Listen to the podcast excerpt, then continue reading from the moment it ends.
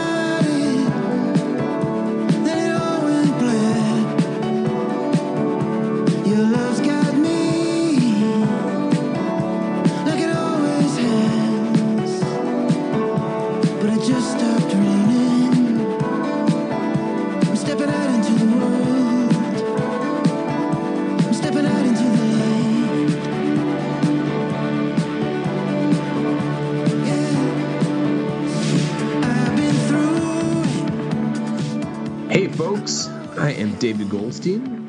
And I am Brian Brinkman. You are tuned into episode 20 of the Beyond the Pond podcast. This is generally the podcast in which Brian and myself use the music of Phish as a means of introducing the listener to other generally non jam bands that they might not have heard. Because we love Phish, we are Phish fans. But sometimes the problem is if you only listen to Phish, there may come a time in your life when you want to lie to the FBI. And we don't think that's a good idea. We wouldn't ever recommend lying to the FBI. But if you do, you're going to want to, you know, make up some other bands. Say, oh, yeah, I listen to The National. I listen to The War on Drugs. I listen to Slowdive and Ron Gallo and all these other bands. And if the FBI believes you, that's great. You might be running up the legal fees.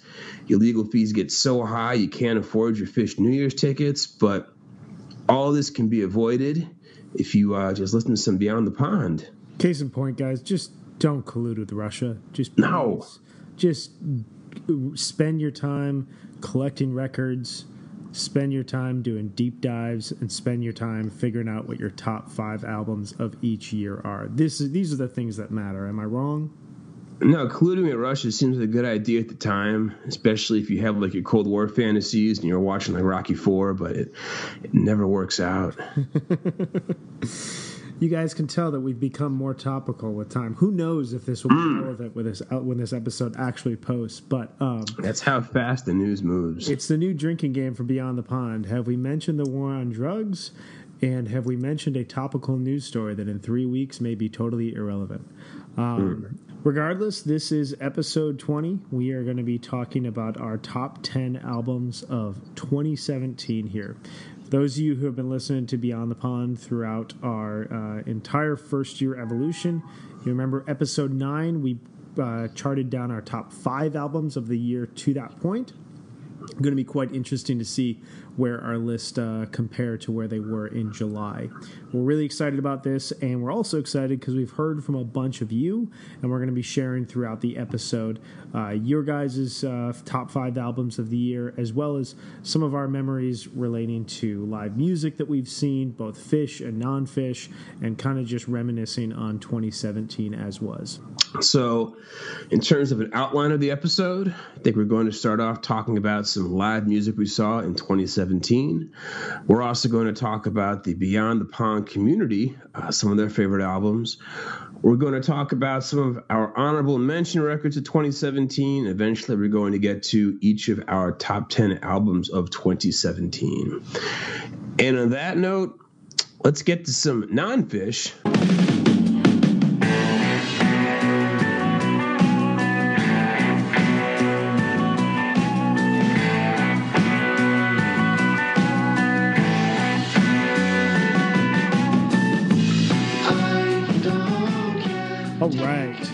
So, kind of getting into things here. We wanted to do just like a really quick recap of 2017. Um, David, what's the year been like for you from a listening standpoint? I would characterize this year as having lots of records I liked, even more so in the past. Many, many things I liked. I probably listened to about, I'd say, 50 albums this year, more than twice. Tons of things I liked, but very few that I felt over the moon over. I'd say not much I completely loved. My top five are the ones I listened to the most, and yet they'd be pretty interchangeable. I mean, maybe we'll look back in a few years and uh, think differently, but in terms of Pantheon records, nothing was really sticking out at this point in time. Yeah, I think it's it's an interesting year in the sense that there were a lot of really big records that came out and a lot of really big names that released albums for the first time in a while. But I don't think that we got like that OK Computer or Sound of Silver or um, uh, like a Lost in the Dream type of record. There wasn't like a record that I think in the moment defines this year. Uh, I think that there potentially is a lot of growers. You know, for me, I started the year with a big listening project. I had a goal in mind that I was going to listen to a new record every single day, and I started multiplying that, and I ended up at some point in mid March and April, I was listening to five or six records I'd never heard before, just trying to hear as much new music as possible. Kind of burnt myself out on that, and by mid year, once the Baker's Dozen rolled around, I kind of scaled it back and started re listening to a lot of records I had enjoyed in the first half of the year. And then I would say for me, some of my favorite records came out in the last few months. And they're the records that are in my rotation right now and that most impress me. But I kind of wonder if I'm gonna if I if I haven't fully grasped them yet, simply because I haven't had enough time with them. Right. I mean, for me, um, at my age, being 38, it's almost kind of felt like the year of uh, that 2005 and 2007 struck back because there are new albums from The National, and Grizzly Bear, and LCD Soundsystem, and all these like blog rock bands that kind of blew up in the mid 2000s. And Yeah. for the most part, all those albums were good. Those were bands that um, really were able to, uh, I guess, very much sustain careers. And there's even going to be a new Vampire Weekend out. Uh, I mean, a new Vampire Weekend album out early next year. I don't know if it's coming out in January or, or February. Yeah, But- quite excited for that. It was also the the like revenge of the like classic shoegaze bands. There was albums from Slowdive. There was a record from Ride. Uh, you had like Kevin Shields from My Bloody Valentine talking in the news about the forthcoming My Bloody like re- Valentine record. yeah. Well, yeah, my Bloody Valentine record, plus uh, like the reissue of Loveless, talking Yes. about Loveless like it's some kind of living, breathing organism that wasn't recorded correctly, and he's going to put it in analog. All of this, like Kevin Shields speak, uh, all this Kevin Shields speak. But you and I know how I feel about shoegaze, so Yes. that was kind of fun to follow. Even though um, compared to Slowdive, I did not like the Ride album nearly as much. No, and we'll get to that Slowdive uh, Right. a little bit later. Um, kind of talking, uh, you know, live music. I know that you and I spend a lot of time on here. When we talk about live music, we tend to talk about Phish, and then we tend to talk about studio albums and output from other bands. But we both saw quite a bit, quite a few concerts this year. Um, what would you say were kind of the three most impressive shows that you saw this year that weren't Phish? Well, let's see. I'll stop you and say quite a few. Is what happens when you get older and you have a child. You uh, you'll find that going to concerts becomes harder and harder to do. So you, you got to pick your spots. But let's see. Off the top of my head, um, I saw Midnight Oil at uh, the venue Terminal Five, which is not only the worst place to see music in New York City, it's probably the worst place to see music on the East Coast. but Midnight Oil was a big band for me uh, in high school and uh, certainly, certainly in junior high school with the Earth and Sun and Moon album. I know they'd been around since the late 70s and the 80s with stuff uh, songs like Beds Are Burning and Dream World. And they had a reunion tour. I got to see them, and it was fantastic. Uh, the front man, Peter Garrett, I think he's 64 years old, but he sounds the same. All the songs are played in the same keys. There was plenty of politics. Everyone in the audience was very into it. It was uh, a great rock show from uh, a great Australian rock band.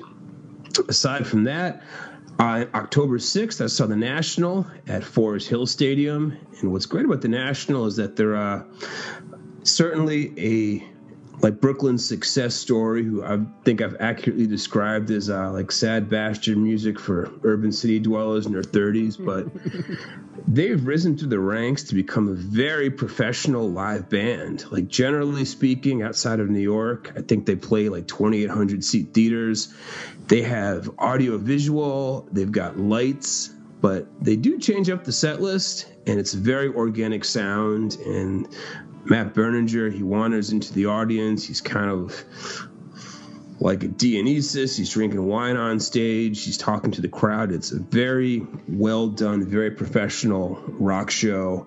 And I started seeing them in 2005. So it was very cool to see them rise through the ranks. And um, October 20th, at uh, October 20th, 2017, I saw Umphrey's McGee at the Capitol Theater they're a jam band, but you know, we still see jam bands other than Phish. And I think I've seen Umphrey's.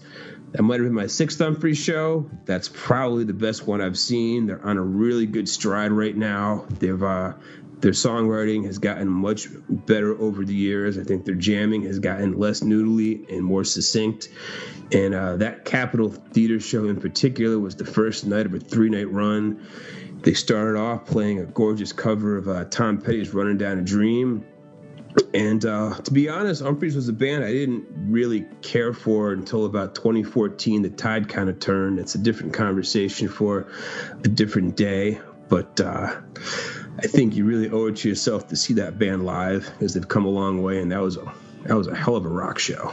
Yeah, I'm expecting. I'm excited to see them. Uh, they're coming to the Anthem here in DC, the new venue that opened up down on the wharf. That um, I'm going to get to here in a second, but I'm going to see them in February, and very excited for that. Kind of in the same boat with you. That not necessarily my preferred uh, go-to jam band for a long time, but um, I'm definitely starting to drink the tonic on them.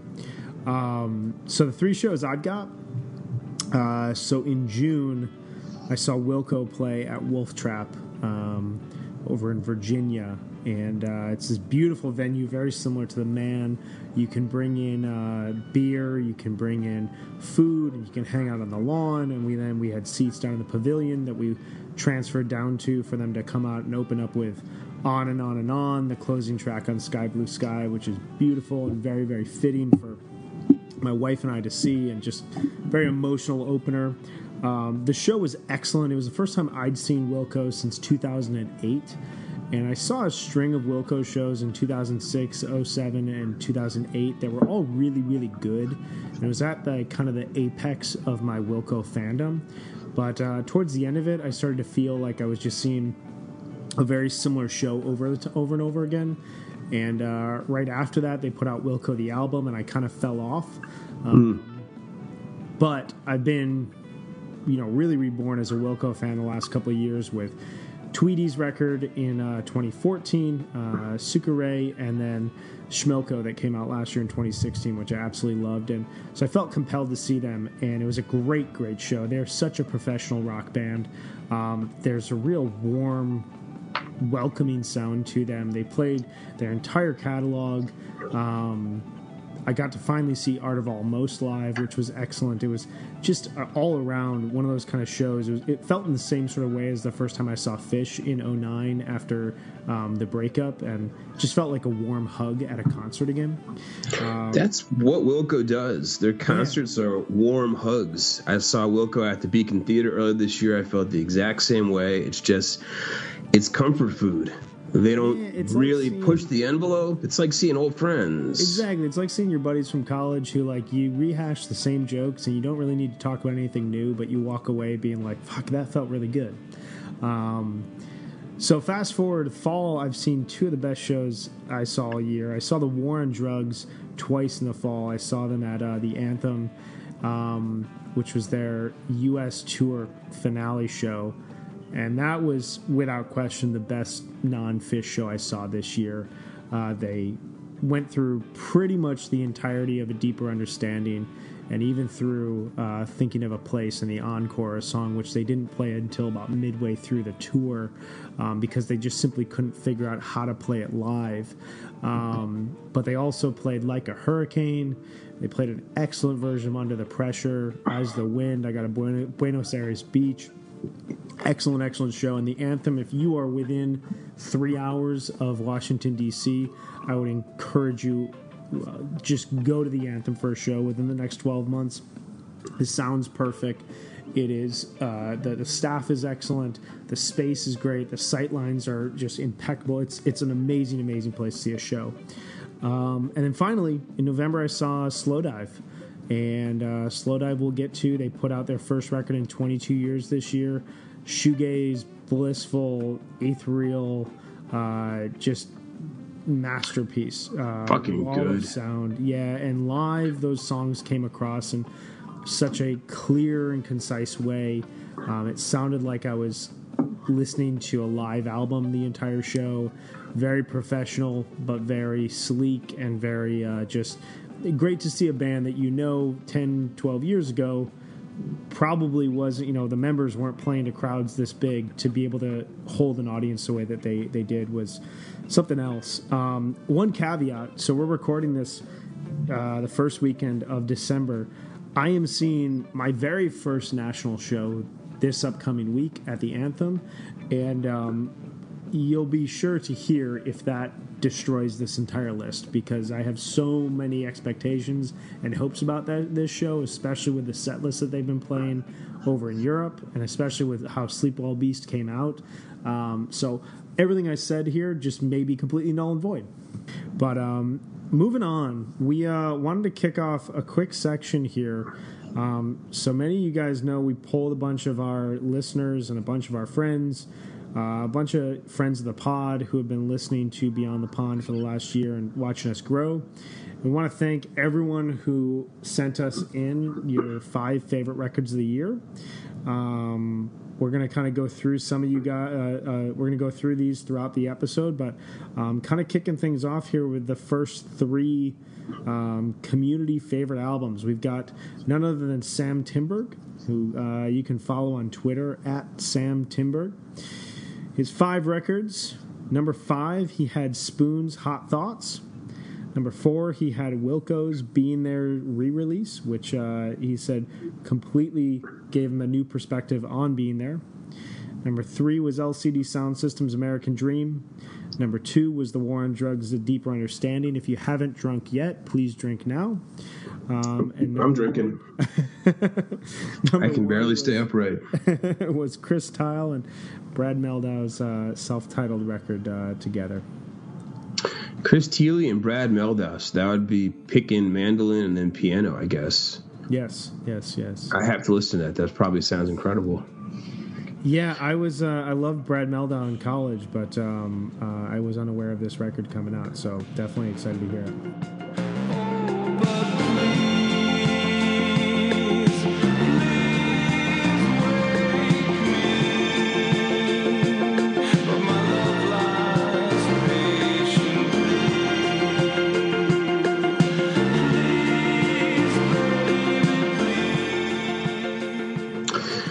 Let's see. The next one we're going to take from the community is John McGar on Twitter. He's at MCGARRJ.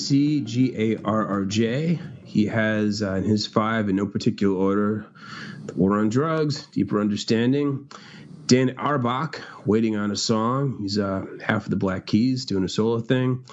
Ryan Adams, Prisoner. The National, Sleep Well Beast, and Gang of Youths, Go Farther in Lightness. You will uh, hear about both of those records a bit later in the episode.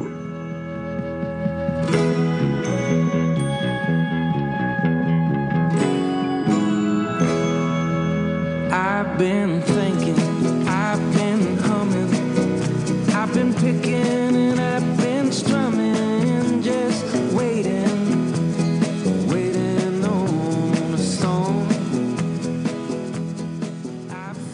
got uh, Terrence at Terrence he at T E R R U N T Z. We've got Kendrick Lamar's "Damn" at number five. Uh, Converge's "The Dusk in Us" at number four. Number three, we've got Lorde Melodrama. Two, yet again making another appearance here. The War on Drugs: A Deeper Understanding. Number one, Father John Misty, pure comedy. I, I, I feel reading this as though uh, it's like one of those Oscar years where like Titanic wins 14 awards. and the envelope goes to. This is one of the the few lists though to have uh, the the screaming screaming New England crazy crazy metalcore of Converge next to uh next to Lorde's melodrama. it's quite a So, combo um, right there. Yeah, that's good. We like people with diverse tastes.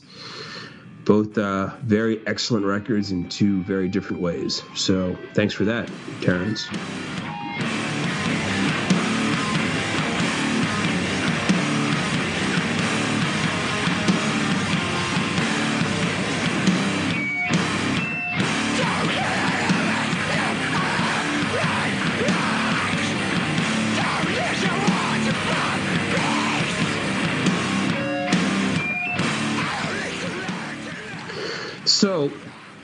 This point, moving forward, we're going to get to um, some of our favorite records of the year. And I think we're going to start off with our honorable mentions of 2017. These are uh, five records, I guess. Technically, this could be uh, the like 10 through 15. So for this, I have listed the self-titled album by the Weather Station, which is the gnome to rock and roll of uh, one Tamara Lindemann. She's a, a female singer-songwriter from Toronto. It's a fantastic record. We've got Jason Isbell and the 400 unit, the Nashville Sound, Low Cut Connie, Dirty Pictures Part One. Low Cut Connie, that's uh, that's Adam Weiner's merry band. Um, nice Jewish boy from Philadelphia pounding the piano. We've got Ryan Adams, Prisoner, and then Marty Stuart and his fabulous superlatives, Way Out West. Hope you find something to love, something to do when you feel like giving up. A song to sing or a tale to tell, something to love. It'll serve you well. I was born in a tiny. I kind of took this. I didn't go 10 through 15 on this one or 11 through 15. I kind of went just through my. Uh, I've got like a top 40 albums, and I kind of picked out just some records that stood out throughout the countdown. But I've got uh, CEPs drawing the target around the arrow. Uh, keen listeners of Beyond the Pond will know that I am the uh, sole driver of ambient beatless music on this podcast, and this one just if this was right in my wheelhouse in February of 2017. Beautiful, beautiful record that can be played at low volumes, can be played right up in your eardrums, and just uh, excellent, excellent stuff. Uh, I've got Sampha's Process, Sampha's Process. Um, was one of the first records that really kind of perked my ears up in in the early part of this year. Really kind of had me excited for for what was to come. Kind of fell out of my rotation by midway through the year, but um, definitely something that uh, I, I returned to and, and enjoyed every time. There was a lot to take in throughout that record. Uh, same with you, Dave. The Weather Station self-titled album uh, that came out in I think early October and really fit autumn uh, listens really nicely. Uh, Very autumn, very fallen leaves, very fallen leaves going by on the train type record. Yeah. Um, Delicate Steves. This is Steve. That was a record that flirted with my top five in the early part of the year and even flirted with my top 10 here in the latter part of the year. That's just a fucking great guitar album. Um, Yeah, he's he's a guitar hero. he really uh, is. And the album cover might be my favorite album cover of the year. A very unique guitar hero that the 21st century needs, Delicate Steve. Yeah, I, I'm, I'm excited to see him live here in the next year. Uh, and then finally, Tim Cohen's uh, Luckman, which was another early 2017 record that really kind of got me. He is um, uh, the lead singer from, I believe, the Fresh and Onlys, and this was his uh, Oh right, yeah, This is- that's that's true. his solo record. That's um, kind of parts Bill Callahan, um, uh, just in the sense that it's kind of somber, lonely male, slightly drunk, singing of lost love and kind of desperation that uh, part of the reason why I love the National. Uh, it was uh, just a great record to, to throw on throughout the year and, and just kind of take up a little bit of time. So. I want to talk to you, but I'm talking to a wall about a window, and it's all I can do.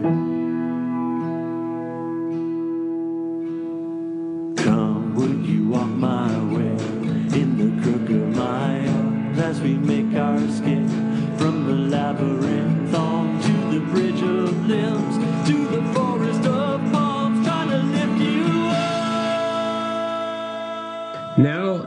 this portion of the podcast is when we are going to get into discussing both our top 10 albums and we will also give you some um, more top fives from members of the Beyond the Pond community.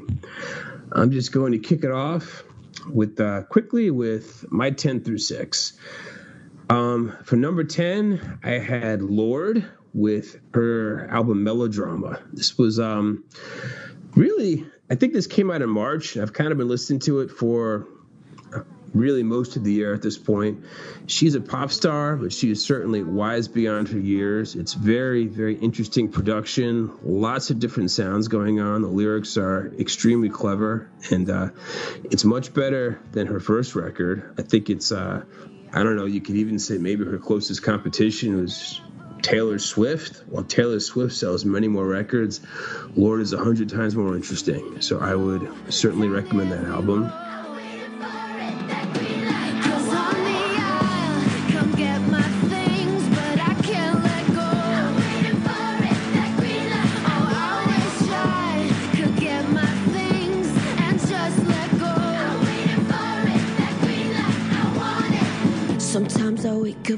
Number nine, I have His Golden Messenger, Hallelujah Anyhow. His Golden Messenger, that's um, the Nom de Plume of one MC Taylor. This is, we've talked about this album and uh, this band many times on Beyond the Pond. It's just a very hopeful, very well produced Southern Soul record that I think I like more and more the more that I listen to it. It's kind of what I want to hear when I wake up in the morning, when I go out for the weekend on Saturday morning. It's just uh, very bright. And I know he's playing here next week. I don't know if I'm going to get a chance to see him, but I'm uh, certainly going to try.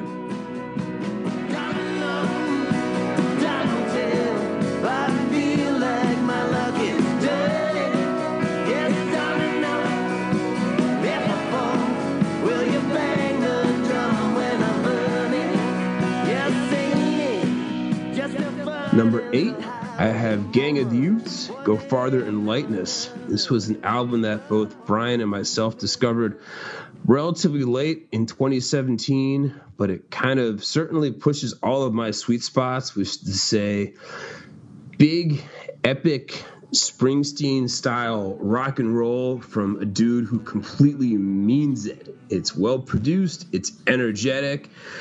He sounds like this could be the last record that he ever makes. I hope it's not, but it really, um, in terms of epic rock and roll, it definitely was something that I love to hear. And I think if it had come out earlier in the year, it might have even been higher.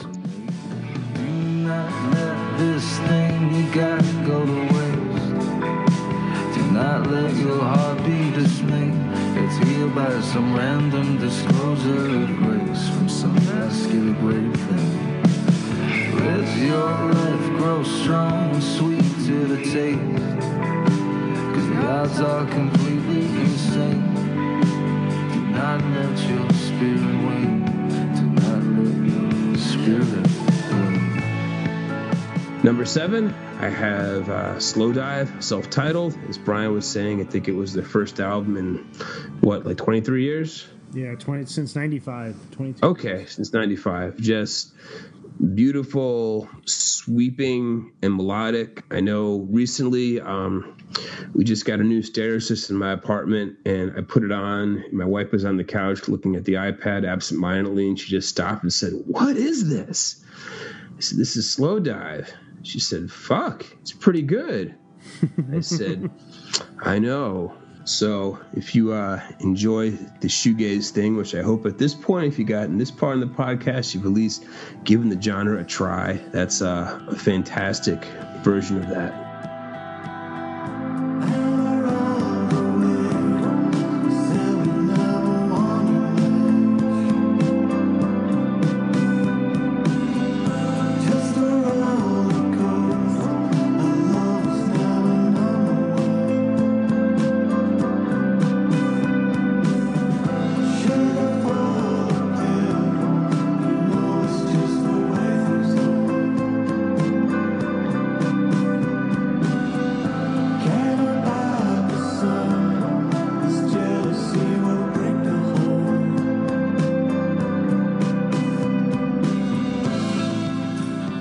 Number six, the Turnpike Troubadours, "A Long Way From Your Heart. Turnpike is um, a country rock band from Oklahoma. I believe this record came out beginning of October. It's just very well produced, very well written, and catchy. If you're getting the idea that I like things that sound good, I like albums where I can hear all the instruments, I can hear the separation, I can tell that a lot of time went into mixing it to get it to sound just so, and yet it doesn't sound overly fussed over. Um, the front man, I think his name is Evan Henkel. I might have gotten that wrong, but at any rate, his lyrics are very metaphorical, um, very well thought out, and he's uh, just um, an excellent back porch record, which I think you can't have enough of in the environment that is 2017. And we're caught up in the riffraff, circling around the sun. Takes a whole lot of blood and tears just to really love someone.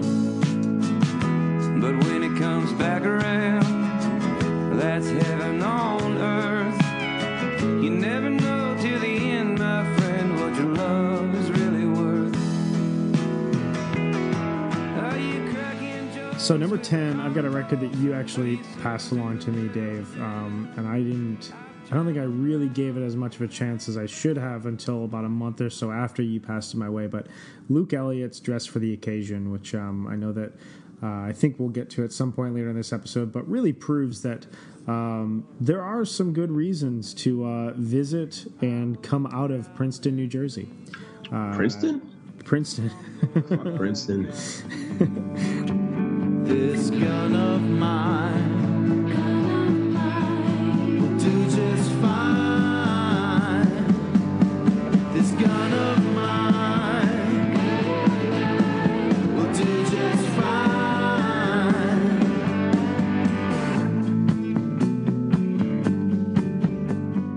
Number nine, I've got Kendrick Lamar's "Damn." Um, this is just a powerhouse hip hop record. Um, record I listened to quite a bit in the early part of the year and really blew me away. Um, we were kind of talking before we went to re- uh, record here.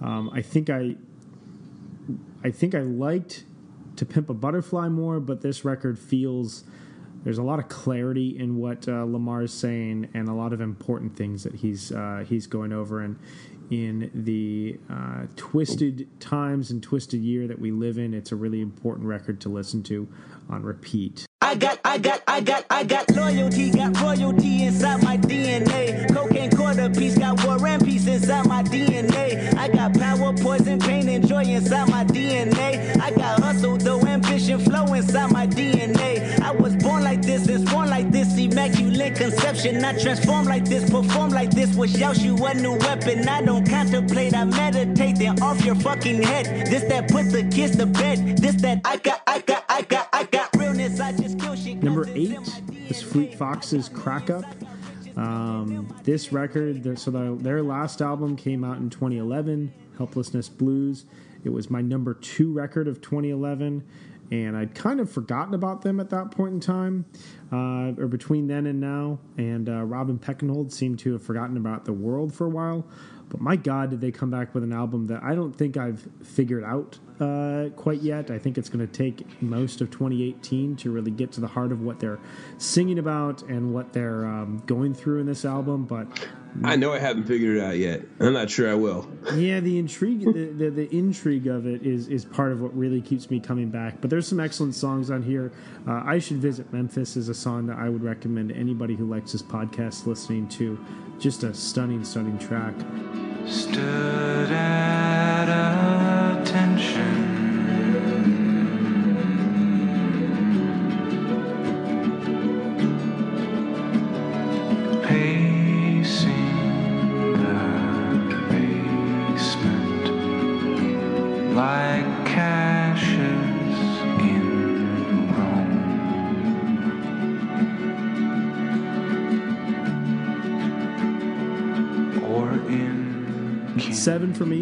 Uh, this is no surprise. Hiss Golden Messenger, Hallelujah Anyhow. I think that when we did our podcast with uh, the guys over at HF Pod, um, I think that uh, uh, four of the five of us had this record on our top albums list of the year.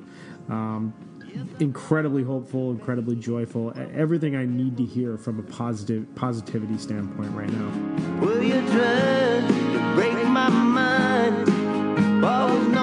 Known the life could change.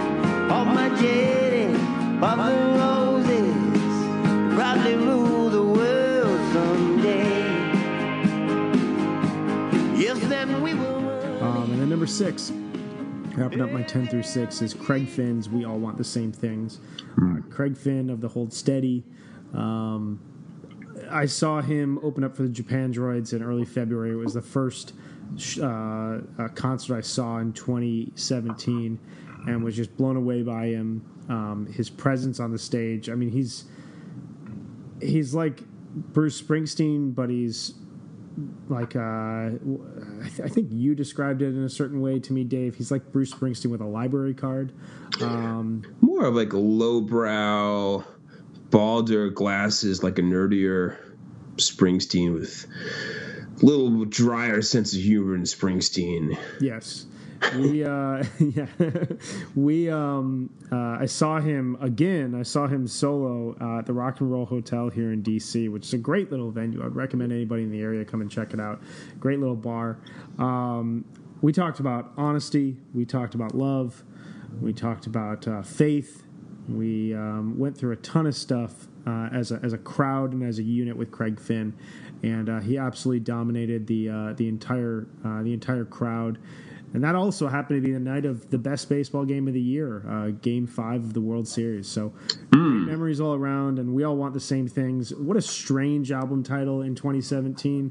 Finn is quite aware of this, but uh, what a fitting album title as well, and um, works in a lot of ways for me the same sort of way that Hiss Golden Messenger's album does. I will just throw in a plug for his main squeeze the hold steady. I saw them last night. This is the second year in a row they've done a four night residency at Brooklyn Bowl. And the hold steady is as good as ever. It's just hold steady concerts are kind of like what you picture in your mind as a rock concert being like, which is to say people pogoing and singing along and enthusiastic, and the whole crowd is into it and no one's talking. And all that matters is you and the band and the, the drink in your hand that you're raising up at the choruses. It was fantastic show, great time, and I kind of paid the price for it most of today. but I'm rallying for this podcast. You sound strong at this hour, so hmm. the 11th hour of the day is when you finally came back around. Exactly. Exactly.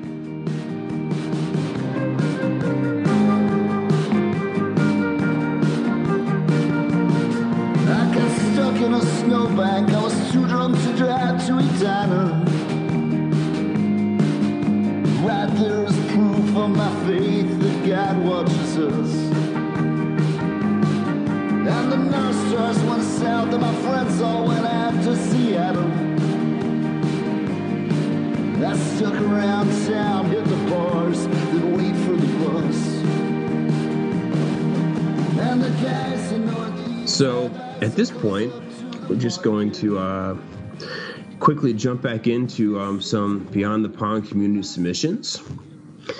And the next one we have is uh, on Twitter at, let's see, I think it's probably Milwaukee Jam. I think uh, a person goes by the name Doob is the name of Asal's brother, and on Twitter it's M Will Jam. So at M I L W J A M, and in no certain order, we've got Conor Oberst. Salutations.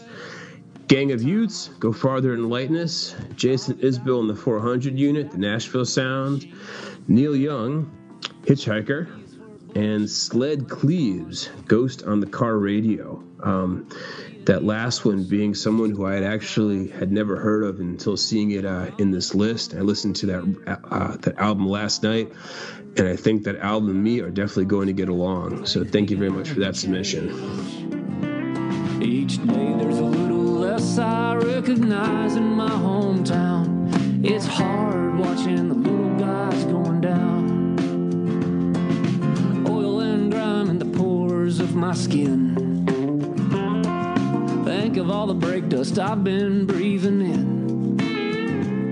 I got a stack Uh, next up, we've got um, a listener who, a listener, a friend of the pod, who I think probably served up one of our best meals of uh, 2017. I know Your best meal and my best meal. uh, Brian Weaver uh, at Brian Lee Weaver, chef at the Butcher and Bee in Nashville, Tennessee. If any of you are passing through Nashville, if any of you live in the surrounding area and you haven't been to the Butcher and the Bee, um, I don't know what's wrong with you.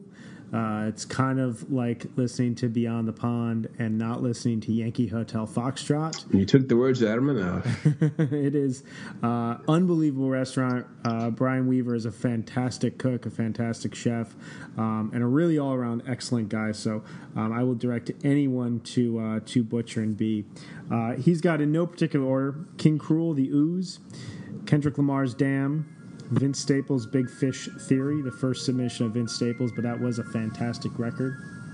Um, the Cool Kids Special Edition, Grandmaster Deluxe, and Valerie June's The Order of Time. I'm in that 745. Hope I can come scoop you up round 745. Slide around with my drop top up or down, you down the ride. Look into my eyes and told me, Daddy, show you right. 745, 745. Hope I can come scoop you up round 745. Slide around with my drop top up or down, you down the ride. Look me in my eyes and told me, Daddy, show you right. 745. All my life, man. Now And finally, for this segment, uh, one submission we're going to feature here is from Kathleen Hinkle, who's on Twitter at Van City Visuals. That's a V A N C I T Y Visuals. She's um, a fan of Beyond the Pond, and I encourage you to check out her website because she is a phenomenal photographer as well. Very interesting, interesting photographs. Really, really, really good stuff from her. Extremely. So we have a her list number five, LCD Soundsystem's, American Dream. Number four, Beck Colors. Number three, Mavis Staples, All I Was Was Black. Number two, Gord Downie, Introduce Yourself. Of course, being um, Gord Downie's final album, the uh, the last thing he recorded with Kevin Drew from Broken Social Scene, which I have have to get into. And her number one pick was Nicole Atkins, Goodnight Rhonda Lee. Fantastic record. Yeah, one that I think you featured sometime midsummer and uh, Yes. definitely got into. Not as much as I should have, but uh, I feel like I'm gonna have to listen to it a bit more. And um, Kathleen, thank you for all the retweets, all of the likes on Twitter. You've been a fantastic uh, fan here in our first year, and um, I think we've got an episode that we're cooking up for 2018 that's dedicated right to you. The Kathleen Hinkle episode. Yes. You take the windows, paint them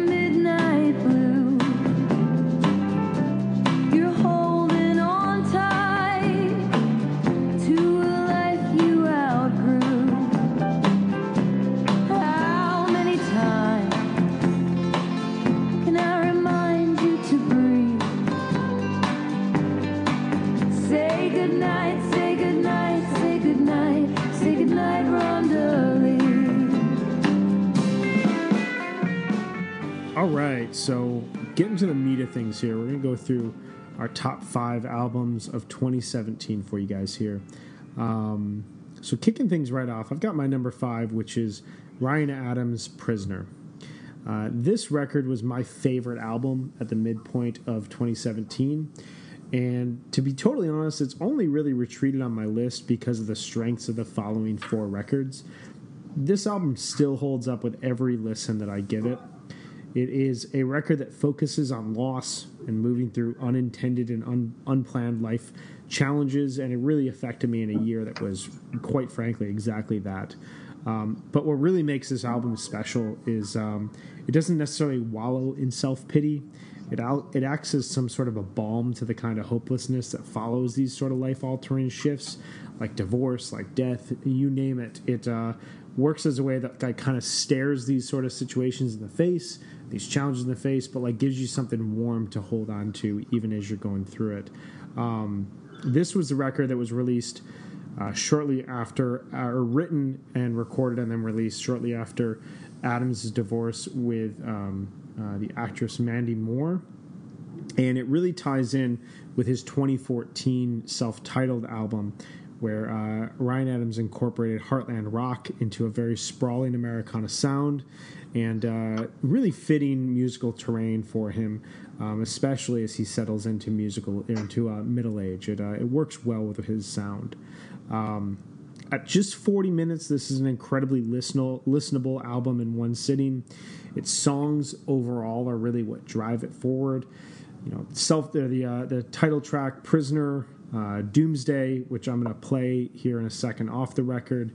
Uh, "To Be Without You," "Anything I Say to You Now," "Outbound Train," "We Disappear." They're just like true full tracks throughout it, and one uh, uh, one from the other, they drive you through the record like a classic folk album. Um, one note worth checking out uh, are the B sides that were released about three months after the album first came out. At 67 minutes and 19 songs, they show just how prolific of a writing period this was for Adams, someone who, um, in his nature, is incredibly prolific. I mean, he's been recording as a solo artist since I believe 1999 or 2000, and he's put out some somewhere in the range of 15 or 16 records. It's just an unbelievable output up by him. Um, Prisoner was one of the first records that really connected with me in 2017, and it's always felt like the most 2017 album to me. I think when I look back on this year, while this may not have been the best record that I heard, or it may not be my favorite record, um, this will feel like 2017, 2017 to me in terms of sound overall. Yeah, that album was certainly in my honorable mentions, and I listened to it um, like you most of 2017. I'm a big Ryan Adams fan. I think top to bottom, this is probably my favorite album of his since Cold Roses, which um, that's saying something, as I'd say Cold Roses is one of my favorite albums of the past 20 years. That's how strong I feel about that record. But uh, no, I mean, hey, if getting divorced from Mandy Moore is what caused him to make this great record, she's really good on This Is Us. And I don't know. I, I guess you told me to watch that show. What's funny about that show is that they use so much music from people that sound like Ryan Adams that actually being Ryan Adams. Like it's got they've used songs from like Bon Iver and the National, and I think there was like a Wilco cover. I just want to say like, come on, play a Ryan Adams song. You know you want to, but Mandy Moore's got pro- a contract, no Ryan. yeah, Adams exactly. Mandy Moore is saying you can come as close to Ryan Adams as possible, but you can't actually play any Ryan Adams songs. But um, yeah, if you like Ryan Adams, you'll probably find something to like about that show.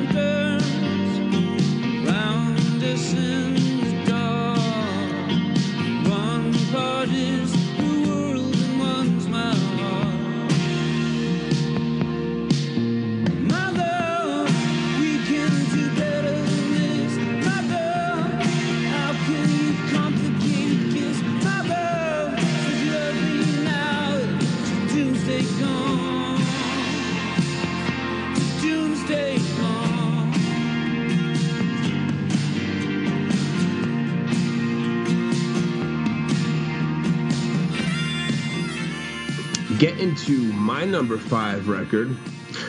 Not very original. My number five was The War on Drugs, A Deeper Understanding. Drink.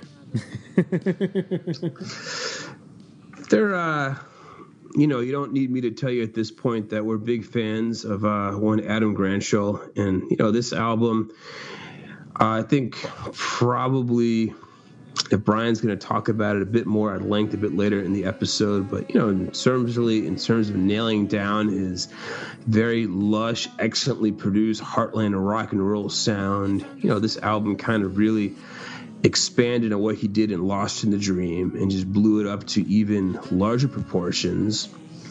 And there's certainly it helps to like a lot of the Springsteen Tunnel of Love, Bruce Hornsby synthesizer rock of the 80s. But, you know, if he was just only aping that sound, it wouldn't be good enough on its own.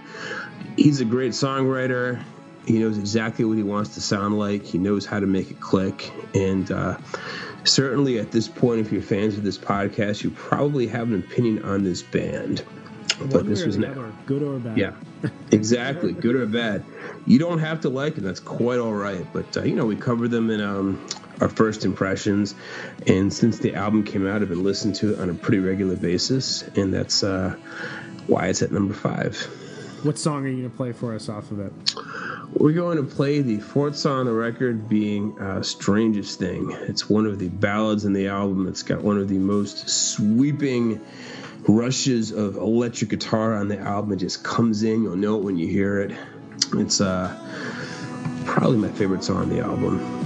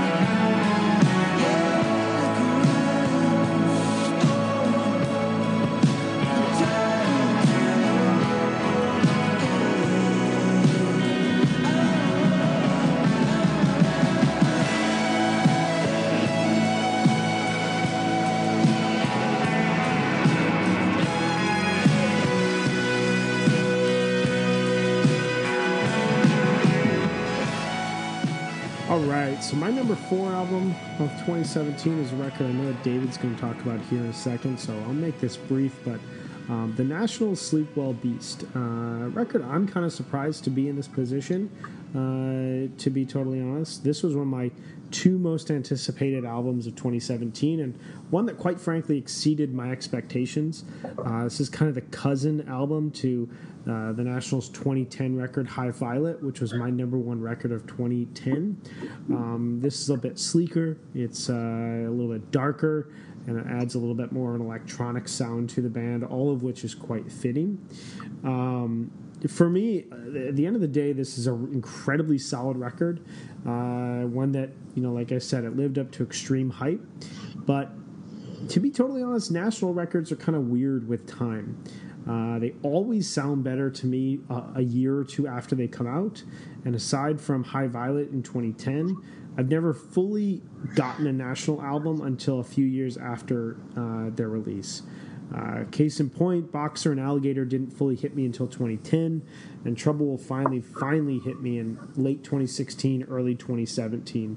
Um, and I would imagine I, I, could, I could very easily see in 2018 or 2019 uh, us talking about you know some other album and me suddenly realizing oh my god sleep well beast is the best record of 2017 uh, very very much could be that way um, because in the first few weeks after this record was released, it was all I could listen to. Then it kind of fell out of my rotation, then it returned, then it fell out again. for my top three albums of the year, I really need a record that I could put on at any time. And Sleep Well Beast, I, I think, could be there in about a year or so. Um, and I'll look back and I'll hate the place that I put it, like I do with Trouble Will Find Me in 2013. I had that as my fifth favorite record of the year. Uh, but maybe this is just representative of a really stacked year in music. I, I, don't know. Either way, this is an excellent record. I cannot wait to continue to grow with it. And uh, the song I'm going to play off of it is one of my favorite tracks off of the album Guilty Party. I your name. I say I'm sorry. I know it's not working. I'm no holiday. It's nobody's fault. No guilty party. We just got nothing. Nothing left to say. Another year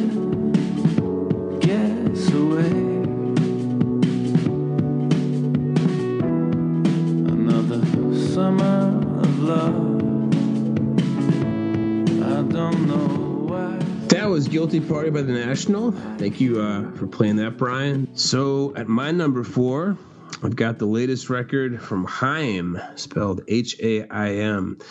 These are the Haim sisters, consisting of Este Haim, Danielle Haim, and Alana Haim. Um, they both first came to prominence back in 2013 off of the strength of their album Days Are Gone, and it took them a really long time to record the follow up. They kind of uh, really tore the stuffing out of uh, the 2013 album. But the follow up record, Something to Tell You, came out in July of 2017.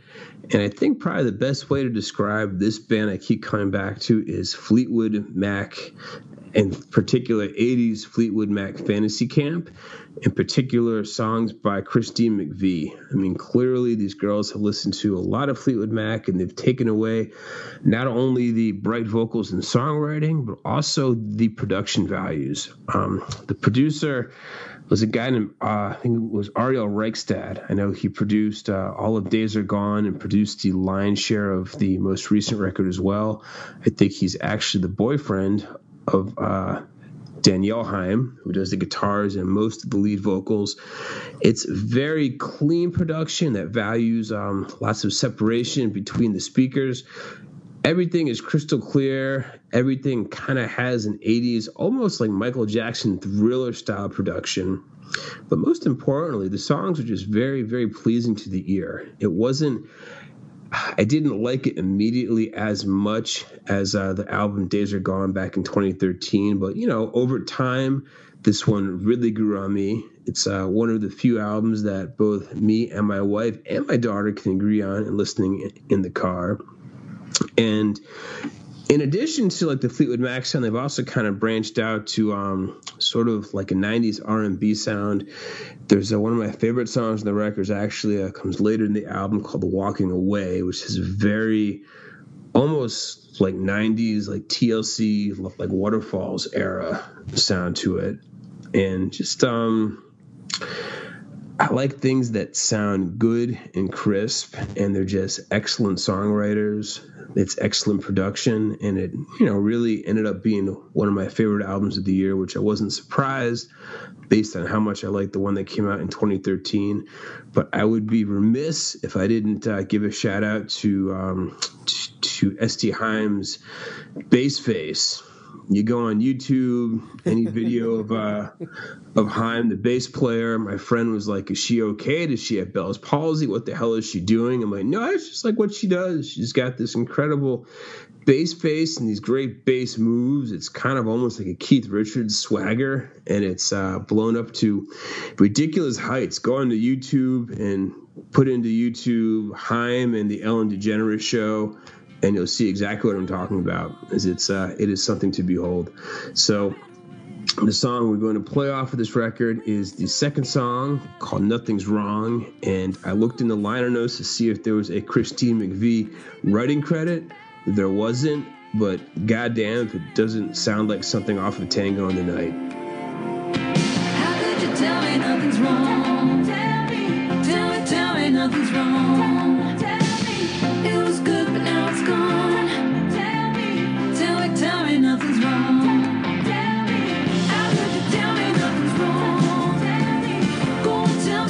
one.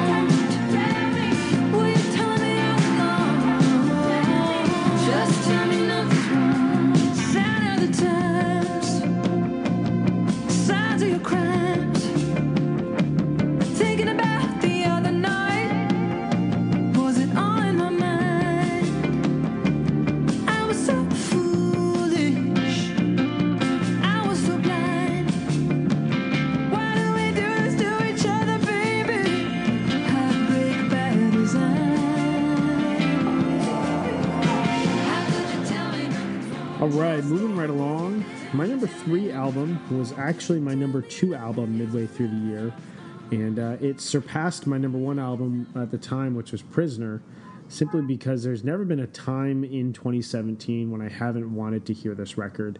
Um, it's not higher simply because the next two records are, are just huge, but uh, this album is one of my favorite records and one of my favorite shows I saw in 2017. It's Slowdive's self-titled record, which came out in uh, early May and has just been on in my rotation for the entire al- for the entire year. Uh, this is a masterpiece of shoegaze, wall of sound, melodic guitar, and noise. Live, these songs are like a warm blanket, and it's one of the most endearing and comforting shows I've ever seen. Uh, this is the band's, this is just their fourth album, uh, but it's their first since 1995. They released three records in the early 90s and then broke up. Um, you know what really gets me about this album beyond the music is you expect certain things from a reunion LP, especially one um, that's this far from the band's initial conclusion. And this is this record is just not what you expect at all. Uh, there's a timeless quality to it. There's a confidence that so rarely comes from a reunion album, and there's overall a refinement to the band's sound that extends um, everything that they've accomplished in the '90s forward to today, and you know potentially forward even from here. Um, Slomo is still my favorite album opener of the year. Star Roving is a top 10 song of the year for me. That's the song that we're going to play off of this. And that was their first single that came out in January and really reunited the world with Slowdive. Uh, Sugar for the Pill is a perfect blend of dream pop and shoegaze. It, it almost feels like a song that should be covered by Beach House at some point. And um, No Longer Making Time uh, really solidifies this album as, as, as I think the prettiest record of the year uh, overall. Uh, Dave, this was an album that I think you featured in one of our very, very early um, uh, new album recommendations, and you really turned me on to. And, and uh, you know, I had listened to Slowdive and I was aware of this record, but you had some really great things to say about it. I know that this was a favorite of yours. Yeah, this album, like I said, was certain uh, certainly in my top ten. It's just most bands don't produce something this good in this epic 22 23 years after the fact so the fact to me that they had more to say they knew it was going to be good this doesn't feel like a like perfunctory reunion it feels inspired Totally. Unfortunately, the few handful of times that they came to New York City, I was either out of town or had a conflict, so I did not get to see them live. Hopefully, this isn't the end. Hopefully, there's another album in the offering, and I will uh, certainly get to see them. But you know, just in terms of shoegaze 101, I mean, the shoegaze sound, it's really easy to get a bunch of effects pedals and whisper into a mic, but it's difficult to make it this rewarding and this melodic. Yes. As if if if you go into Bandcamp and you look under the shoegaze category, you're gonna find a lot of shitty bands. I'm I'm sorry. It's true. It's true. I mean, Slowdive is not one of these. Like you need more than just a gigantic pedal board to get the job done, and they do.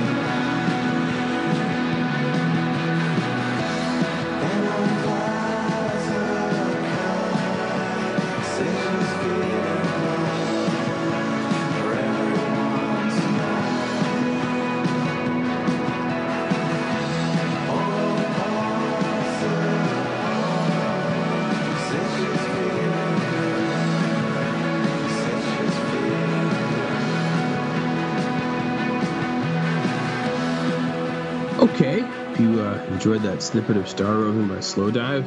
So, I have for my number three record, not a huge surprise, the National Sleep Well Beast. Let's just say that I'm a big proponent of uh, playing to one's strengths. And I think more so than any other band I can think of, the National play to their strengths. They have a sound, they know exactly what they need to sound like, they know how to make it sound good.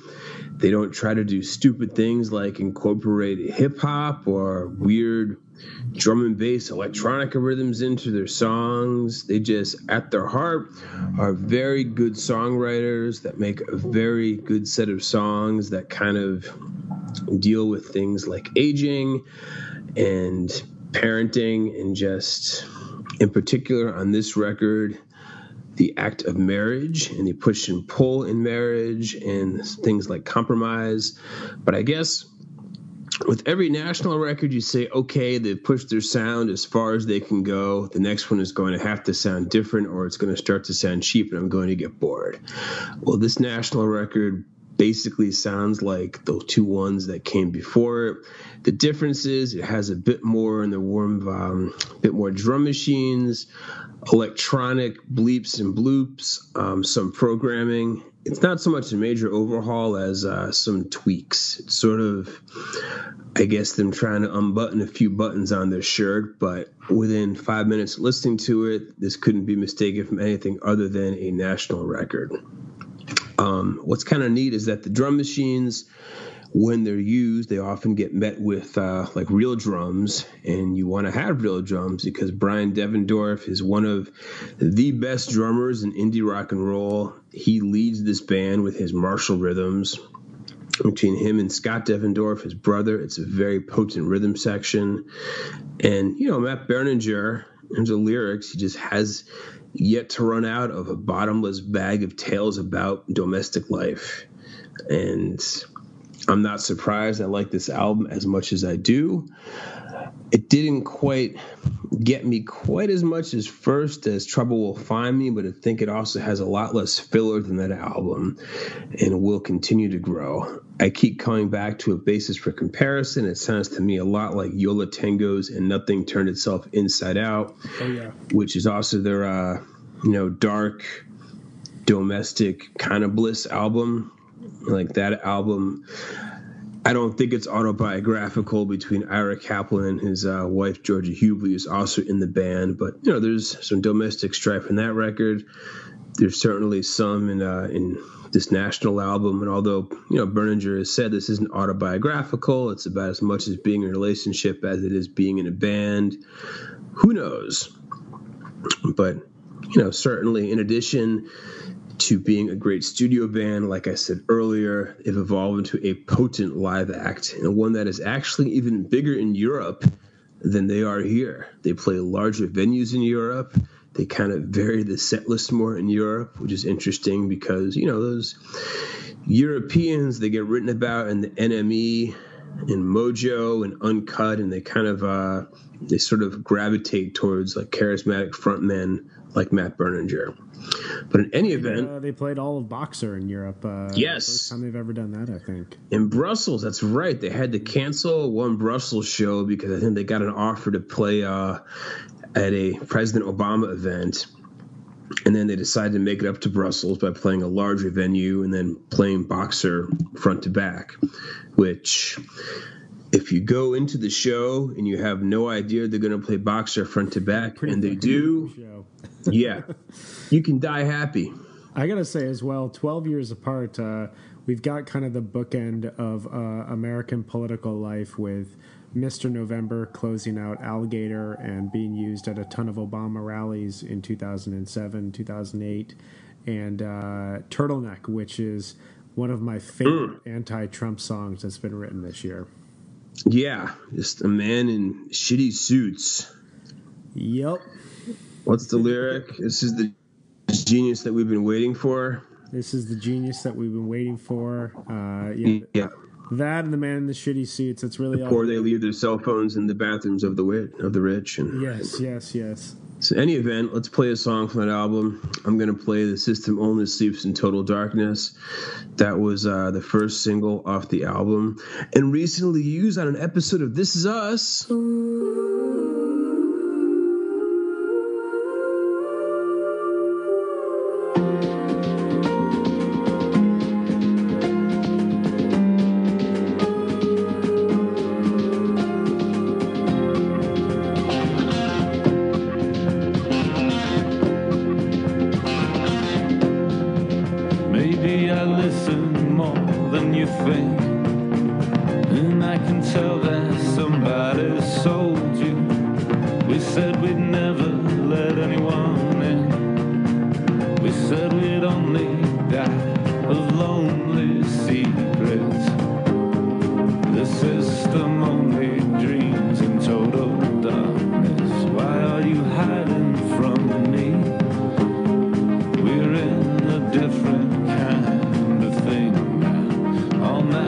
Talking to God.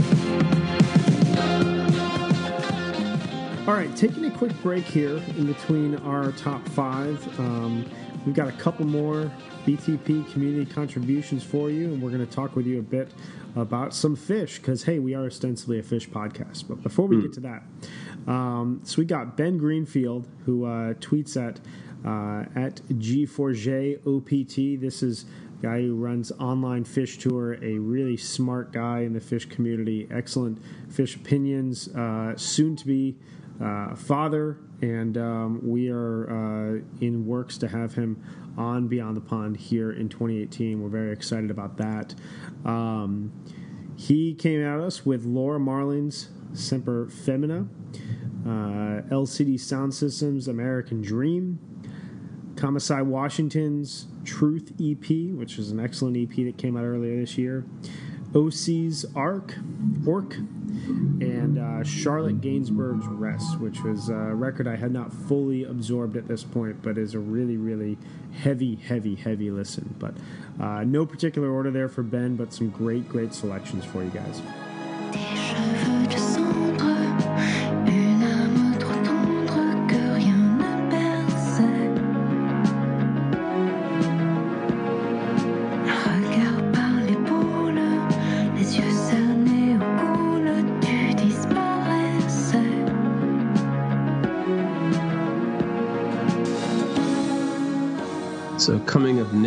We have uh, a submission from my good buddy, PJ Rudolph, who is uh, on the Twitter as at Axela Part 3.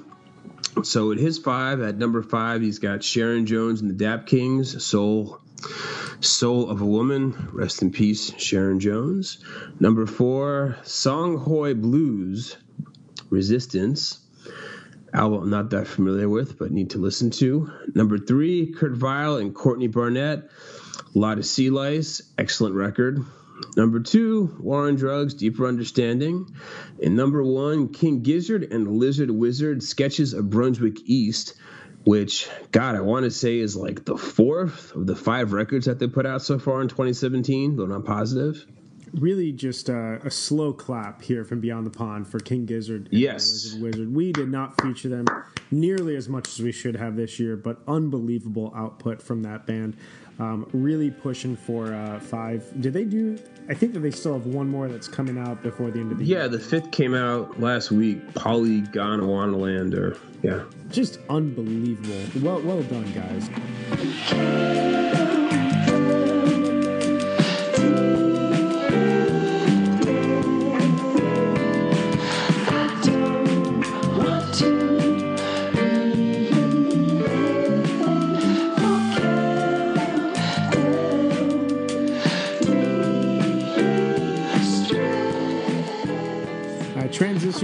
Next selection here. We got uh, one of my close, close friends, uh, Rob Brennan, who tweets at Robert P. Brennan.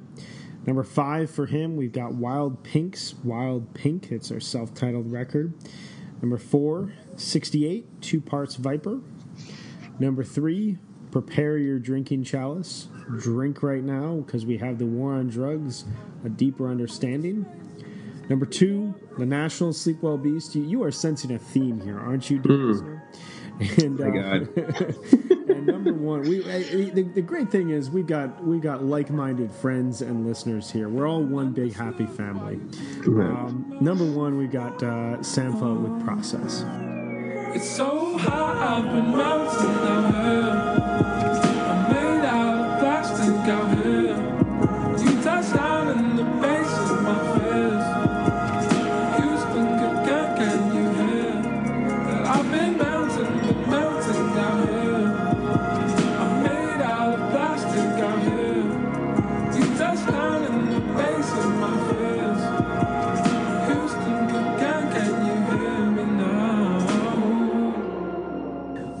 and ostensibly because this is really a Phish podcast, I mean that's the basis for us. Uh, we're going to throw you a bone here, and we're going to feature our uh, favorite show of 2017 from Phish.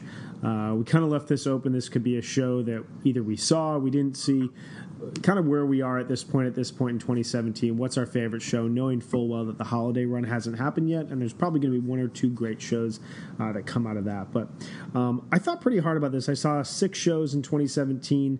Um, I would say four of them were top top tier Phish shows I've ever seen. Um, but the one I keep coming back to, I, I didn't totally expect to at the time because it was the first Phish show I saw of the year, uh, 728 2017 Double Chocolate. Um, this is, you know, I, I really think that 7:30 and 9:1 were probably the best shows in quotes that I saw. This is the one I just keep returning to. It's got an excellent center, uh, set list, loads of energy. There's amazing jamming. There's a proper amount of humor. It's it's just a real all around solid, high quality show. It's kind of one of those shows that you would just give to someone if you wanted to introduce them to Phish because it has a little bit of everything. The uh, chocolate ass handed opener is pure Phish hilarity. Uh, the free touches uh, type 2. The dogs and Destiny Unbound in the middle of set, uh, first set. You got a good amount of rarities there. Uh, a full on type 2 sand that closes set 1. It's really just an excellent way to kick off the middle weekend of the Baker's Dozen and coming off of two excellent midweek shows, uh, one of which being the Jam Filled show. This was a really proper way to uh, to to start the second weekend at the, at uh, Madison Square Garden. Um, set two is is near perfect. This was the first Have Mercy I'd ever seen. Um, the Chalk Dust Torture is one of the top ten jams of the year without question. And uh, you know, in a summer of, uh, and I would say in all caps here, perfect covers that the band unveiled. You Sexy Thing is one of the best. Um, that it jams and segues directly into Mercury, Mercury, which then jams and segues. Milky Way. Mercury. the Milky Way. Milky Way. and, and segues right back into You Sexy Thing. I mean, this is, I think, the fishiest thing I saw all summer long. Um, I was actually behind the stage at the show. It was the first time I've ever been behind the stage at a Phish show, and I would highly, highly recommend it. And um, the number line that they played, uh, it really confirmed for me that uh, Phish fans who rag on Numberline don't know what the fuck they're talking about. Um, like I said, I sat behind the stage. I watched the entire floor lose their mind through this performance. There's a reason, guys, that Trey plays Numberline like every three shows. Yes, it saved uh, the band, it brought Phish back together, but you all have a fucking smile on your face when Phish plays Numberline, and there's a reason for it. It's the Sugar Magnolia. Phish fans who rag number line, or the Dead fans rag on Sugar Magnolia. Come on. There's not a single person that is not dancing and has a smile on their face when they play that song. I don't care who you are, you are always happy during that song. Um, the encore, Fee, Space Oddity, just a excellent cap to the show. Um, a really fun show overall. Uh, if you've been listening to the Lawn Boy or the Cross-eyed and Painless on repeat, I would say dip into 728, and uh, you'll find a lot in that show that you'll really enjoy.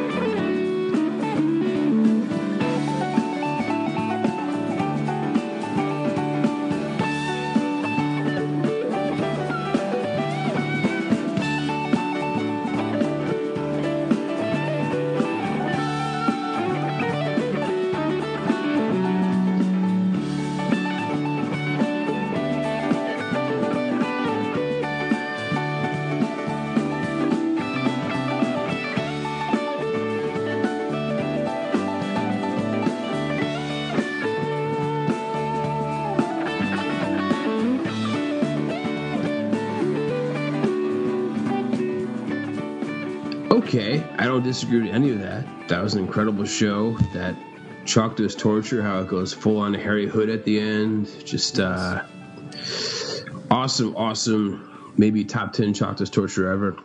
But the one I have actually for um, my favorite show thus far of 2017 would be uh, the show before, which would be um, Powdered Night, which was night five, uh, July 26th of 2017. I was at this night, and I was also at Jam Filled the night before. And after that, I said, How on earth are Phish going to top that? I'm not necessarily I'm not necessarily sure if they topped it, but the fact that they were able to pull such an incredibly quality show one night after on a Wednesday night in New York City with um that second set. I still think the second set of Powdered Night is the best, my favorite second set of the Baker's Dozen. I mean, you got the huge Dark Carini to start with the Mr. Completely teases, the Mr. Completely into 19 F and 99, into arguably the brightest, most upbeat, shining jam that I've heard them play in ages. Maybe the best version of Steam ever. I mean, by far the most Pink Floydy.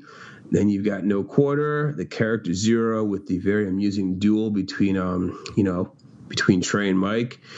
And then for the encore for Powdered Night, um, I turned to my buddy that night, who is actually PJ Rudolph, Axel3 on Twitter. We both thought that they were going to play Powderfinger because sometimes the most obvious choice is the best choice. And that didn't make it any less cathartic when he played that opening chord and sang the opening line. That was, it just felt so goddamn good. And the first set really is no slouch either. I mean, it's got opens with uh, their acoustic a cappella version of uh, the Fleet Foxes' White Winter Hymnal, then Cars, Trucks, and Buses, My Soul, whatever. It was fine in context, but uh, the first Pebbles and Marbles, and God knows how long. And also, the Tube Jam is phenomenal. That's like a 14 minute, extremely interesting tube. We actually covered an earlier Beyond the Pond episode. I think we compared it to uh, some Manchester, like Happy Mondays, Charlatans music.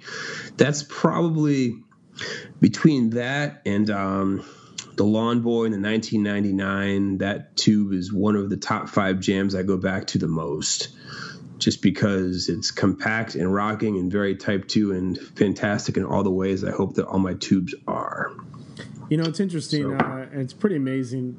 The the Baker's dozen, for all the superlatives we could say, there, there were a lot of things that happened that you never would have expected happened before the Baker's dozen. I think. I, I'm, I could be wrong about this. I could just be forgetting it, but I, I think the most unexpected thing that happened in the entire 13 shows was that they fucking played 1999. Like, Yeah, really. they would ever play that song again? There was no context for them to play it again. There was no reason for them to play it again, and it just and yeah, you're right. Like the jam that came off of that was absolutely spectacular. Right. It was ragged, but it was Dance Party USA ragged. Completely. It was. I, at some point, I think I don't know. Someone told me I didn't really see this. That Trey goes to Page and says, "Who knows lyrics for this song?" I don't. I'd have to do some better lip reading, but it was. I didn't really. When I heard it, I didn't pick up on it until like a minute and thirty seconds in because there was no reason to think they'd ever play it ever again. Daddy's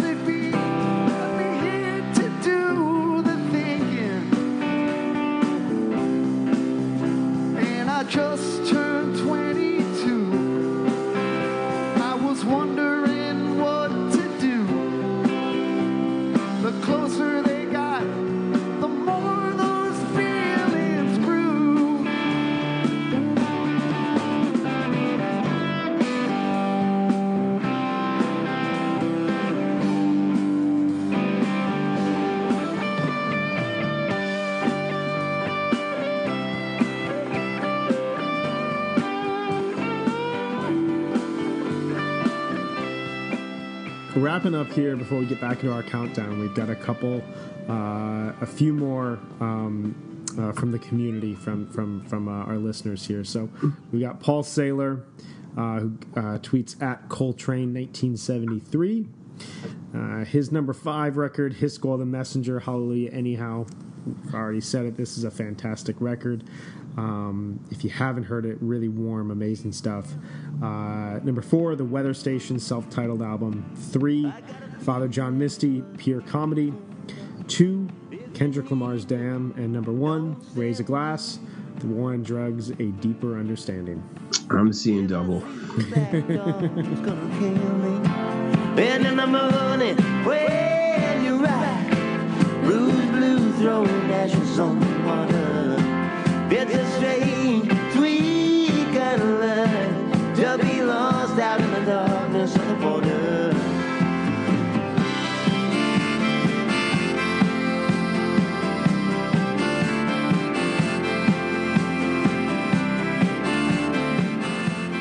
So right now, next we have uh, have Ryan Smith who tweets at R Smith 0603.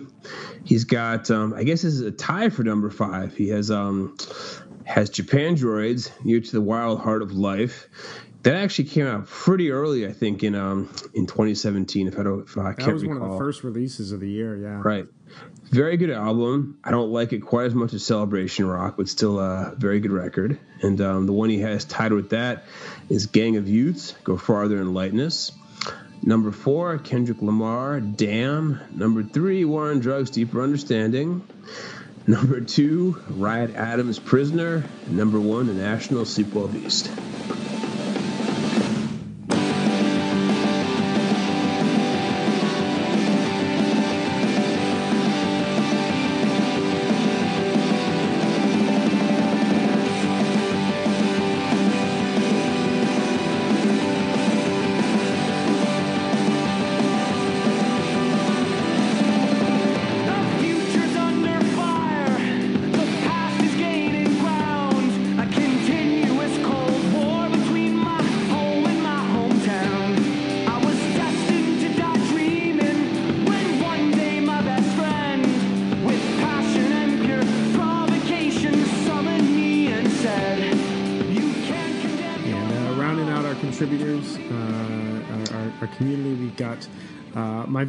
Brother, Kevin Brinkman, uh, at Mr. Brinkles.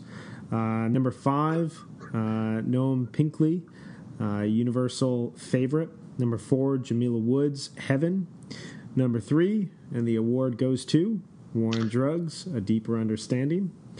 Number two, The National, Sleep Well Beast. And number one, uh, he and I debated this heavily throughout the summer and fall, but this record completely captivated him. Uh, Fleet Foxes' Crack Up. I like the Fleet Foxes a lot. I still, I've got to give that album more of a chance. I like Third of May a whole lot, but I think uh, I think Robin Pecknold is so deep into his head, he's never coming back. I think that's a record that's really gonna. It, it, it's one of those things you got to hear 10, 15, 20 times, and um, you need a good road trip with it. Okay, I could buy into that. How could it all fall in one day?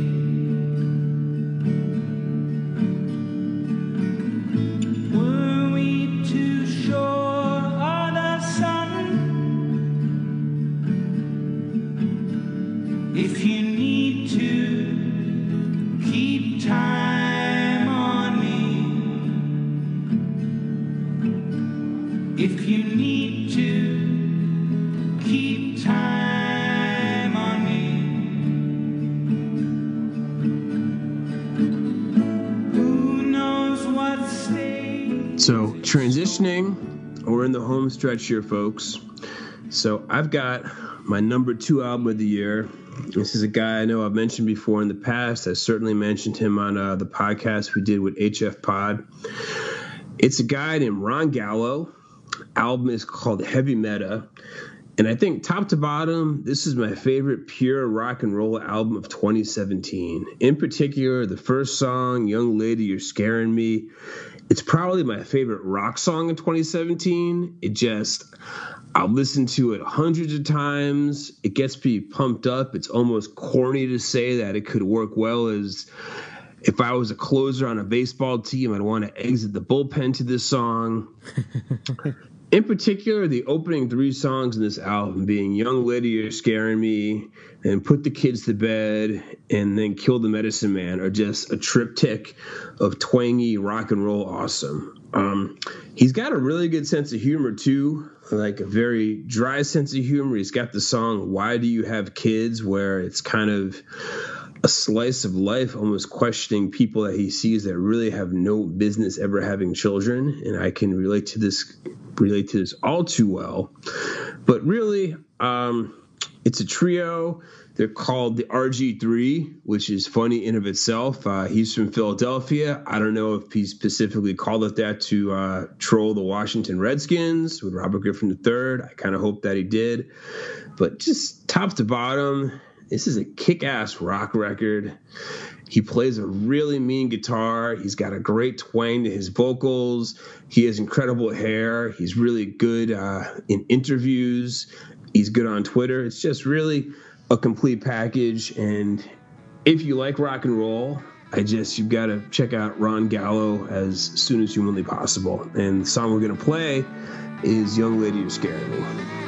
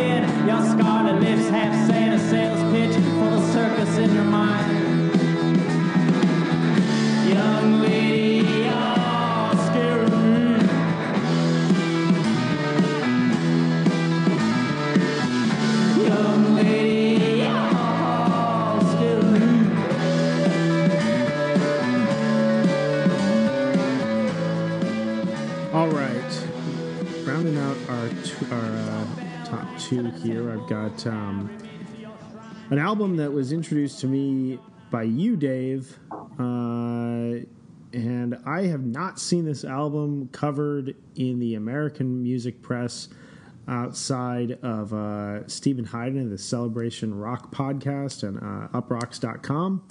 Uh, this is an unbelievable band, an unbelievable album. Gang of Youths go farther in lightness.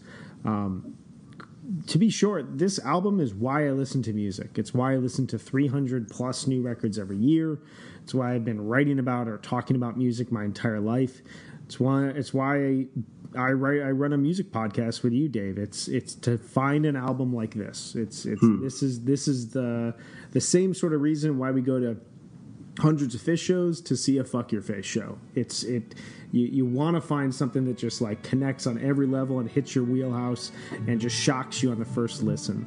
Um, I don't know why this album hasn't been covered in the states. Um, it's they could be America's next greatest rock band, uh, but um, they should be on all of our listeners' radars. Uh, this uh, hearing it for the first time in early November completely bowled me over, and really, it's a fusion of literally everything I love in music. You've got Springsteen, you've got the War on Drugs, you've got classic rock, concept albums, ultra sincere lyrics, punk rock, road trip, heartland rock. I mean, I could go on. This is my wheelhouse.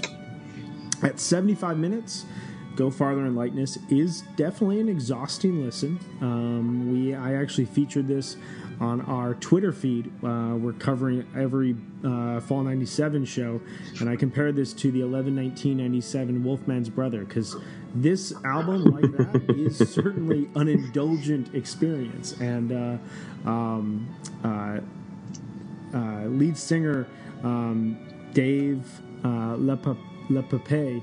Um, I think I'm pronouncing that correctly. I'm to- probably totally butchering that, but um, he said at one point he's not going to make a 40 minute trite record. He's going to make 75 minute albums because he's only going to live once.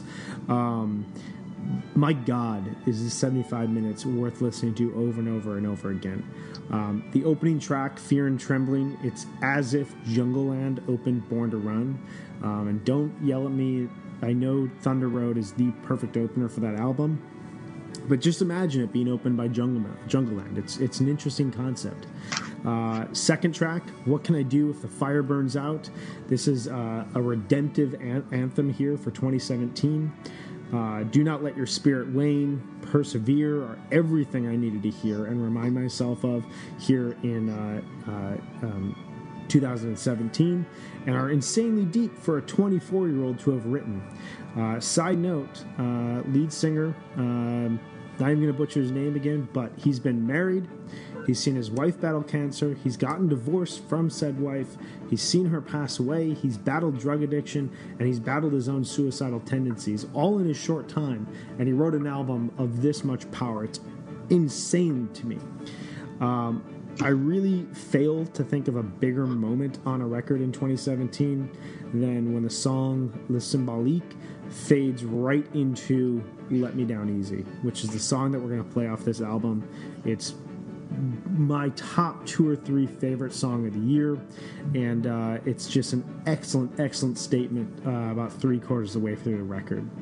Um, finally, and just to wrap it up, this is a band that's going to be reckoned with. If they're not headlining music festivals in the United States in two to three years, something has clearly gone wrong with this band um, because they just won a ton of awards down in Australia where they're originally from.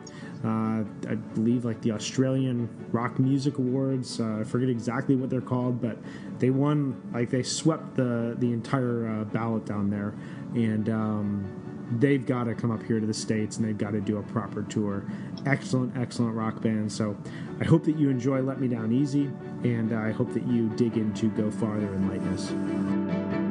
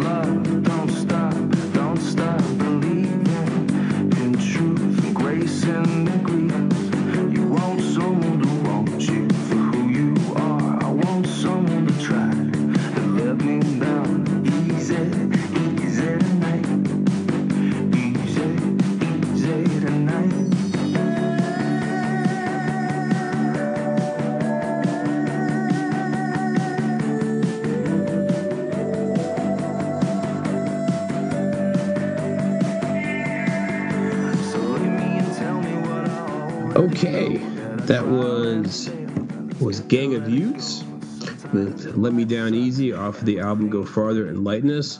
Just to say that um, the first time I ever heard about this album was listening to the Sound Opinions podcast. It was um, that's the podcast based out of Chicago with the veteran Chicago music critics Greg Kot and Jim DeRogatis.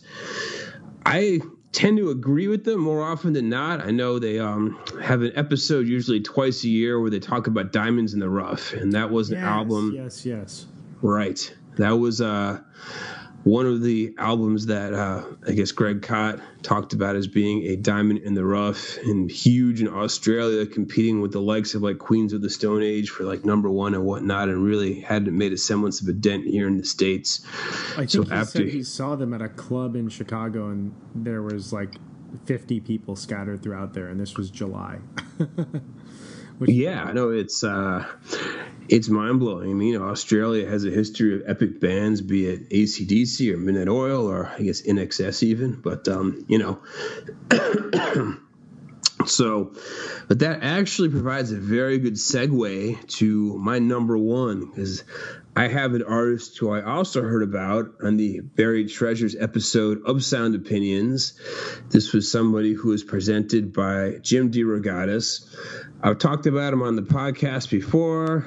I am talking about um, another guy who grew up outside of Princeton, New Jersey, Luke Elliott. He is a 33 year old singer songwriter who doesn't know from comfort. In every picture, he's wearing a suit or a blazer jacket, staring off into the distance, looking like a bit of a tough guy, kind of taking after certain idols. I'm guessing like Leonard Cohen and Nick Cave. This guy, he's a crooner. In his stock and trade is these uh, big story songs and a big baritone. I think probably his main instrument would be the piano. He also plays some guitar. But on his most recent album, Dress for the Occasion, he has a variety of um, very big backing band, lots of strings, lots of uh, things like mariachi guitar. There's even um, a very good pedal steel guitar player at times. This was an album he actually recorded with the producer uh, John Agnello in uh, in in Norway of all places.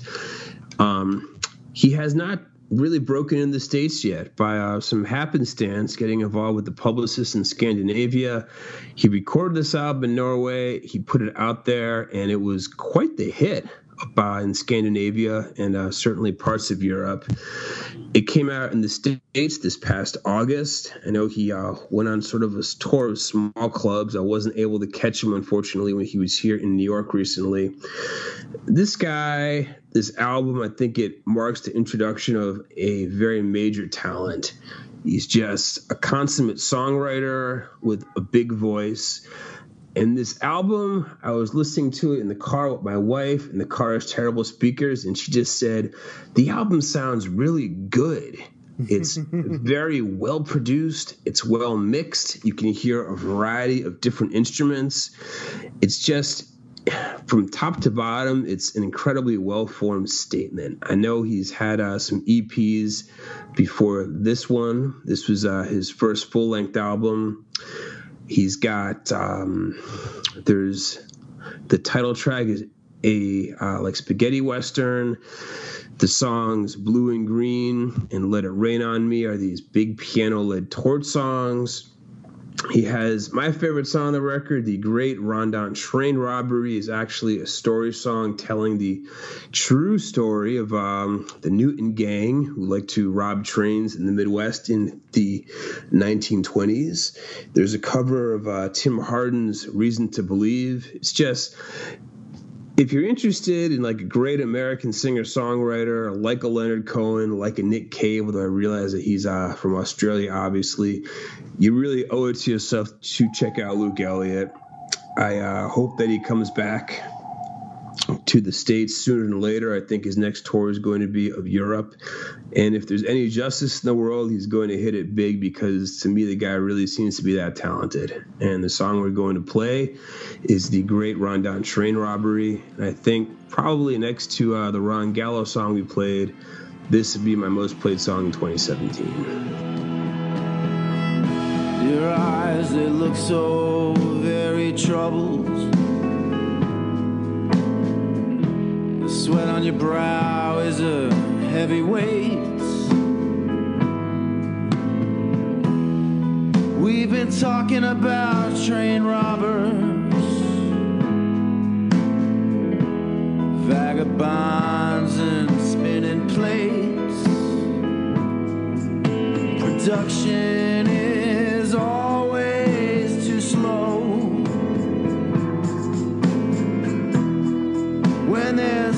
someone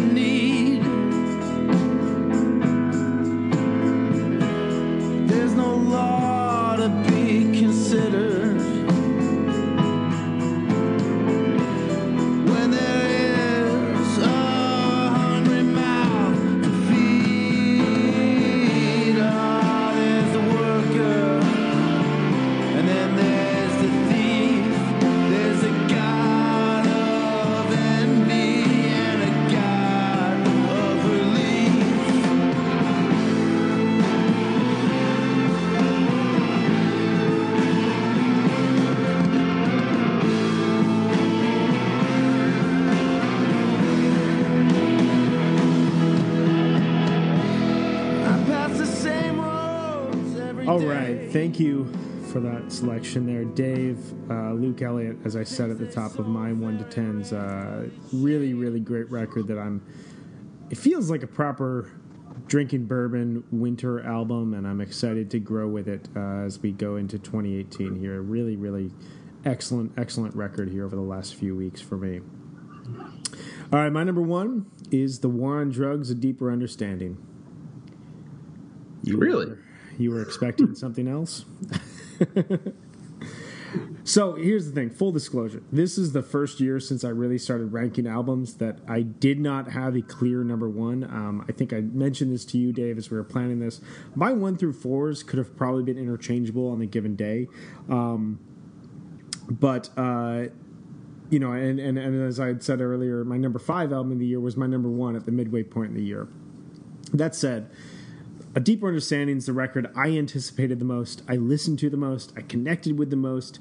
Um, it was the record that I was most impressed with by this band's ability to overcome the immense pressure and expectations on them. I mean, Lost in the Dream was a fucking huge album, and it was a huge coming out party for a band that um, had, you know, really kind of risen the ranks in indie rock, but um, hadn't really made a statement piece yet. And they made a record in 2014 that was my favorite record of that year, um, and was a record that just blew so many people out, away, and they created an amazing or an incredible amount of new listeners for them. Um, the fact that they were able to overcome that and in recent weeks, I've read interviews with Adam Granduciel, who says that he was just riveted by depression, um, both leading up to Lost in the Dream and then afterwards, because he didn't know how he was going to top it in any sort of way. Um, so, all of this to craft a record that hones their sound and points the direction forward and really embraces studio uh, alchemy in a way that they just didn't have the budget for prior to this album. For them to make a record as strong as this is so goddamn impressive. And it's something I just couldn't ignore as I was reviewing this list. Um, this album opens with the strongest opening quartet of the band's career and it peaks with Thinking of a Place and the song In Chains, which is probably my favorite 18 minutes of recorded music throughout 2017. Uh, the production of this album is leaps ahead of Lost in a Dream, and it's clear that the songs, writing these songs, learning how to play these songs, and then crafting them for a recording uh, standpoint really helped the band in a live setting. Because the two shows I saw them here in 2017 were way, way uh, higher than what I saw them uh, uh, in 2014 and 2015. Um, the second show, as I said earlier at the Anthem, was probably the best non-Phish show I saw all year. So, end of the day, uh, yeah, this is a uh, very predictable choice for me. I, I had a feeling that this band was going to have put out my number one record of the year, and you know they ended up doing it, and I can't fault them for it. I continuously want to listen to this record on repeat. Every time I hear it, I hear something new. Um, and I just can't get over the fact that they topped all of the expectations going into the record and have crafted an album that I'm just so excited to listen to over the next uh, couple of years in the same sort of way that Lost in the Dream has been for me. Um, so the song that we are going to play off this album is Pain. It's the number two song on the album, and this is one of my favorite songs of the year. The guitar solo makes me want to cry every time I hear it. The lyrics, I've related to it quite a bit throughout the year. Um, it's just incredibly well produced, very, very well put together song, and um, uh, yeah, so War on Drugs, Deeper Understanding, my number one album of 2017.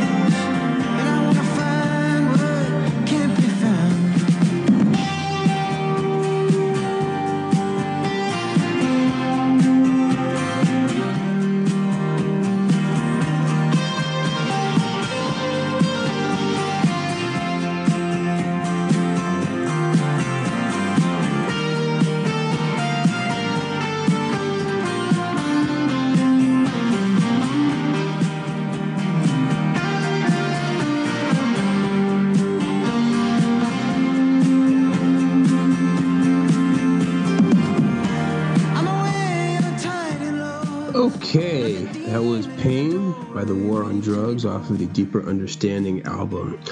So, if you got into this point in the podcast, thank you very much. Just to recap, what we've done is um, we started off by talking about some of our uh, favorite non-Phish live concerts that we saw in, uh, 2017. We also highlighted um, some of the top five lists from members of the Beyond the Pond community.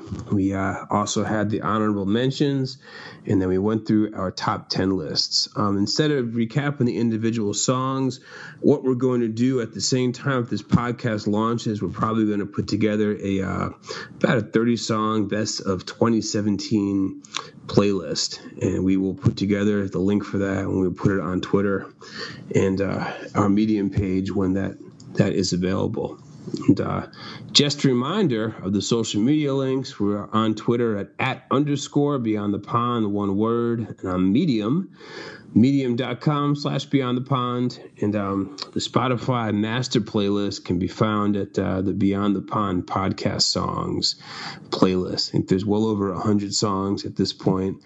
I think The uh, top 30 27 playlist is going to be separate, but you are more than welcome to smush the playlist together if that is your fancy. Absolutely, and uh, yeah, just quick note: thanks to everyone who gave us play gave us their top five albums of the year. We really appreciate it. This um, this is our twentieth episode, which uh, I know Dave when we started talking about this uh, itty bitty podcast way back in February of this year. I would would have been happy at the time if we had made five episodes. I think it's pretty fucking cool that not only have we gotten to twenty, but we've got a good group of listeners here that are uh, a part of the community. That um, clearly there's a reason. A lot of you guys' lists reflected ours, and um, a lot of them gave uh, some really cool albums that neither one of us have heard um, and uh, really contributes overall to the, the kind of mission of this podcast. So, um, public publishing structure, you guys know it by now. Uh, every other Tuesday, Tuesdays have absolutely no feel. So every other Tuesday, you should celebrate with some new music and some Phish jams and some deep dives.